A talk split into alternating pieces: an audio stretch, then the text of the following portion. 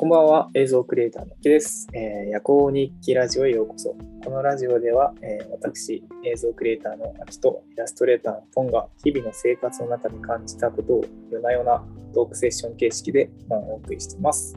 えー最後まで、ね、聞いていただけると幸いです、えー今回はテーマなんですけども、なんです、ポッドキャストについてね、ちょっと今日はお話ししようかなと思っております。えーいつもながら、えーお相手はポンさんです。はい、今回もよろしくお願いします。じゃあ早速だけどそ、うだね。なんだなんか、とりあえず、今さ、結構、ポッドキャストってさ、いろいろね、話題になったり、話題っていうか、うん今後も、不動産業だったりうん。で、なんか、話題になってるんですけど、あの、ちょっと今日はね、ポッドキャストとか、まあ、音声だね、音声についての、うんまあ、悪いとこと、あと、今後のポッドキャストの、まあ、未来というかね、そのあたりを、まあ、その3点をお話しできればなと思うんですけど、はいはい。そうね、じゃあまず、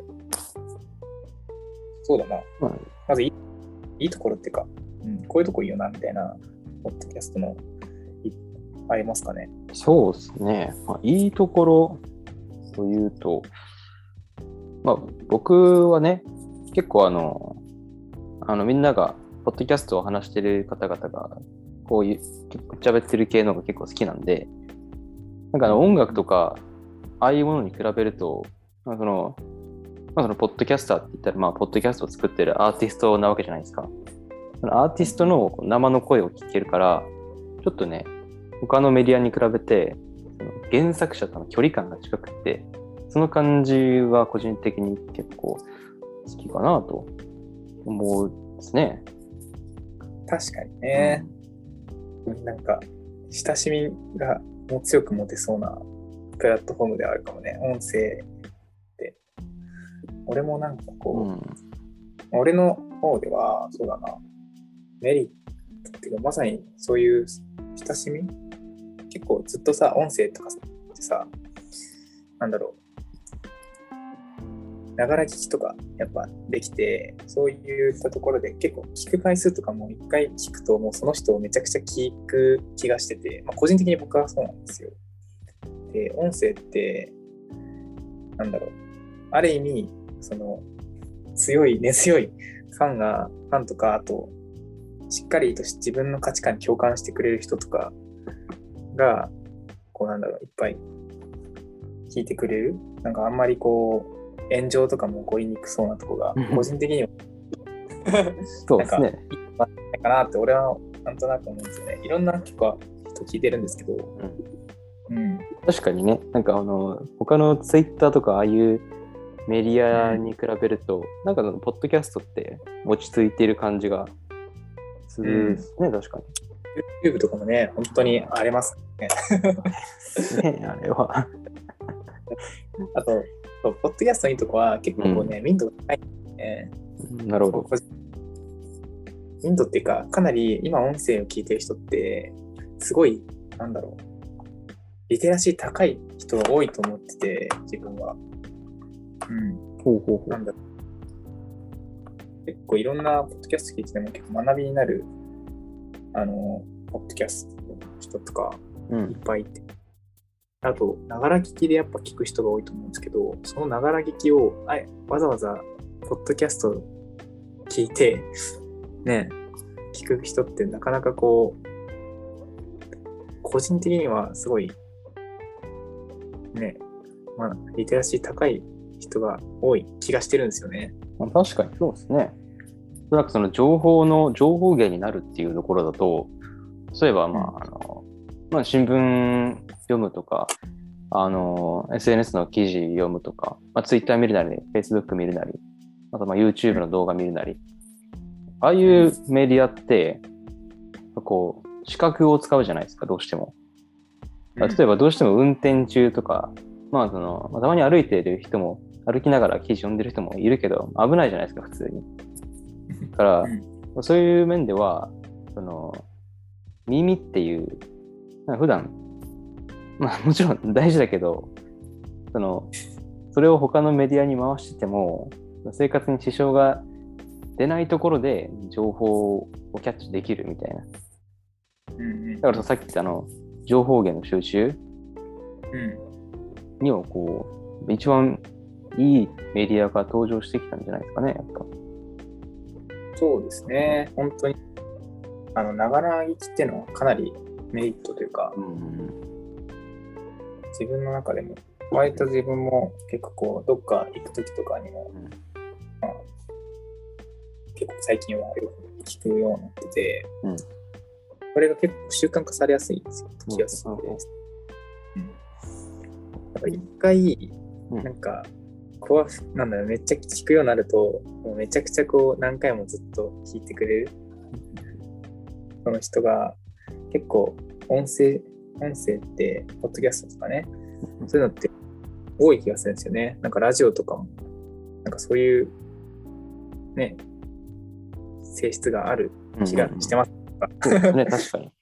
いや、それはもう間違いないですね。思いますね。う。うんん。じゃあ、そうだな逆に悪いとこいきますか、そうね、ここ難しいよね、多分。まあ一応僕の方では、多分 YouTube とか Twitter とかよりは明らかにまあ拡散力が低いと思うので、その多くの人に知れ渡るっていうとかその音声だけで、まあ、今飯食っていきたいとか思ってる人いるかもしれないですけどまだやっぱり厳しいというかそのそもそも拡散されにくいとこは多分あると思いますね。うん。あ、そうね。やっぱまあさっきもちょっと話したところで、やっぱあの、他のメディアに比べて雰囲気が落ち着いているというか、あれじゃないですか、ポッドキャストは。だからその反面、なんだろうな、メディアとしてのインパクトに欠けるみたいな。そうだねうん。動画とかと比べたらマジで圧倒的にこう視覚の情報がないうん。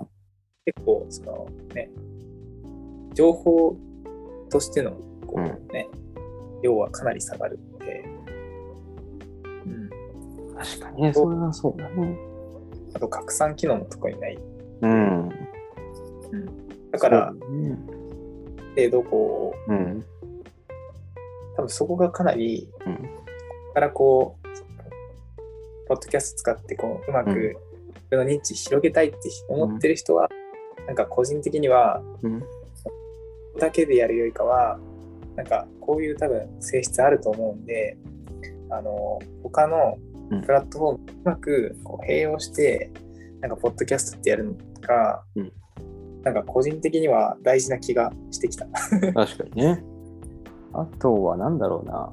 まあ、あんまり本当にしょうもないことなんだけど、多分一人笑いが増えるみたいな。歩いてたりとかして、なんかスマホ眺めてる人が笑ったら、なんか面白い方見てんだなってあるじゃないですか。なんかこう街普通に歩いてる人が、てか最近とか特にあの Bluetooth の独立型のイヤホンとかして、なんか、ふふふって笑いながら歩いてたら、なんか、あの人一人で笑ってるって。なんか、でもこの前実際なんか、スポッドキャスト聞きながら歩いてて、ちょっと普通に面白かったから、笑っ笑っちゃったんですよ。はいはいはい。で結構まあ人通りの多いところだったから、あそれで、あ、なんかちょっと、今一人で結構笑ってしまったけどっていう、ちょっと人の目が気になったっていう経験談ですね。確かにあるかも。まあまあまあめっちゃ面白いな、これ、みたいな。そう。これは、まあ、意外とね、うん。ある。まあね、確かに空確かに。反応みたいな。まあそれはまあそんなに大したことはないでしょう。まあね。社会のうん許容度合いの問題ですね。まあ、デメリットっていうか、まあ、悪いとこ、そうね。まあ、あと1個挙げるとしたら、ほなんか、好き嫌いがかなり分かれそうな感じうます。うんなる俺的には、こう、うんずっときこの耳元で鳴ってるわけじゃないですか。うんうんそれが、ちょっとこう、あんまり苦手な声とかさ、そのあこの人いつも元気でちょっと疲れるなとか、なんかこう、うん個人的にはかなりこう、その性格とか、そう声の感じとか、なんかすごい、そういうところで、あ、ななんかこの人、自分に合わなそうだなみたいな、うん。なんか気がするよね。確かにね。人を選ぶ？そうな。ねえ、確かにね。声変えろって言われても、そんなに簡単に変えられないしね。声の感じとうか、ん。穏やかな雰囲気とか、なんかこうし意気揚々な感じとかあるじゃないですか。うんうんうんうん僕は結構なんかまったりが好きなんで、うん。穏やかな感じが好きなんですけど。なるほどまあね。うん。うん。まあ、それもやっぱあの、なんかアーティストの、なんつうんだろうな、こう性格が見えるっていうところで、その辺にもちょっとつながってくるんじゃないでしょうか。そうですね。もちょっとしたけどね、なんか。うんうんうん。うん。そうですね。とりあえず、まあでもなんか、意外とメリット、デメリット、なんか意外と自分たちなりにあるんだな、そうですねみたいな気があったけど。うんうんうん。そうね、もうこれを踏まえて、なんか、今後、ポッドキャストの未来って、なんか、どうなっていくかな、みたいなのを、ちょっと最後に話せばいいんだけど、うん、まあ、一応、最近ね、あのー昨日かな、ポッドキャスト、あの、Spotify が、なんと、音声クリエイターのために1億円を資金調達して、あの、なん音声クリエイターの支援をなんか強化するみたいなね。へえ。そうそうそう。よりこう、音声市場に、なんだろう、資金をこう流入させてる、あの、まあ、ニュースで、まあ、今後のね、流れというか、やっぱ、人はこう、資金があるところに、自然とやっぱこうね、いろんなものが流れていき、基本的には、そうやって、まあ、YouTube とかもいい例だけどね、昔。でそういうふうに徐々にこう、プラットフォームに人が集まっていくと、その聞く人も増えて、よりね、成長産業、成長っていうか、していって、あのーまあ、なんだろう、成長する見込みは、やっぱ、今後ね、高いんじゃないかなとは思ってます。なるほどね。1億円とは、またね、巨額な投資をしましたね。で一人クリエイター、一クリエイターになったり、こうやっぱ3万からなんか100万あたりの、うん、なるほど。僕そうなってくると、なんかあの、YouTube とかあのデジタル上のメディアがね、あの、まあ、こう反映してきて以来、結構あの、著作権とかのコンテンツの、なんつうんだろうね、その権利みたいな、まあ、その辺が割と敏感になってきた気がするんですけど、それを踏まえると、なんかこう、ポッドキャストで、その配信される、なんつうんだろうな、こう内容自体、うん。うん。だからその辺の、なんつうんだろうね、こう自分がちゃんと作りましたよっていう、なんだろうね、うん。その宣言の、まあ、確保というか、うん、なんかその辺もなんか結構、もしかしたら同じ道をたどるのではないでしょうかね。うん。まあ、その辺はちょっと憶測でしかないから、わかんないんですけど、まあ、ポッドキャストの音声か。多分音声にも、こうなんだろう、広告とかが多分出るようになるんじゃないですかね、より。うん。うんで広告入ってくると、やっぱりかなりめっちゃ、多分 YouTube と同じ感じで、なんかめちゃくちゃ多分広がっていく気はしてる。なるほどね。実際でも最近か、Spotify でポッドキャスト聞いたら、なんか最初に広告っぽいの入ってた気がして、あれ？な。るほど。その予兆が出てきてるわけですね。そうそう、俺が聞いてるうん。ラジオで、なんかいつもアドビのね、うん。あなんだっけな、おう。広告みたいなの入ってくる最初に。なるほど。あ、これは多分今後、お多分2012年ぐらいの、うん。多分そういうあたり、2012から10 2013年あたりの YouTube の状態、うん。ポッドキャストくらいの感覚に俺はあると思ってて、なるほどね。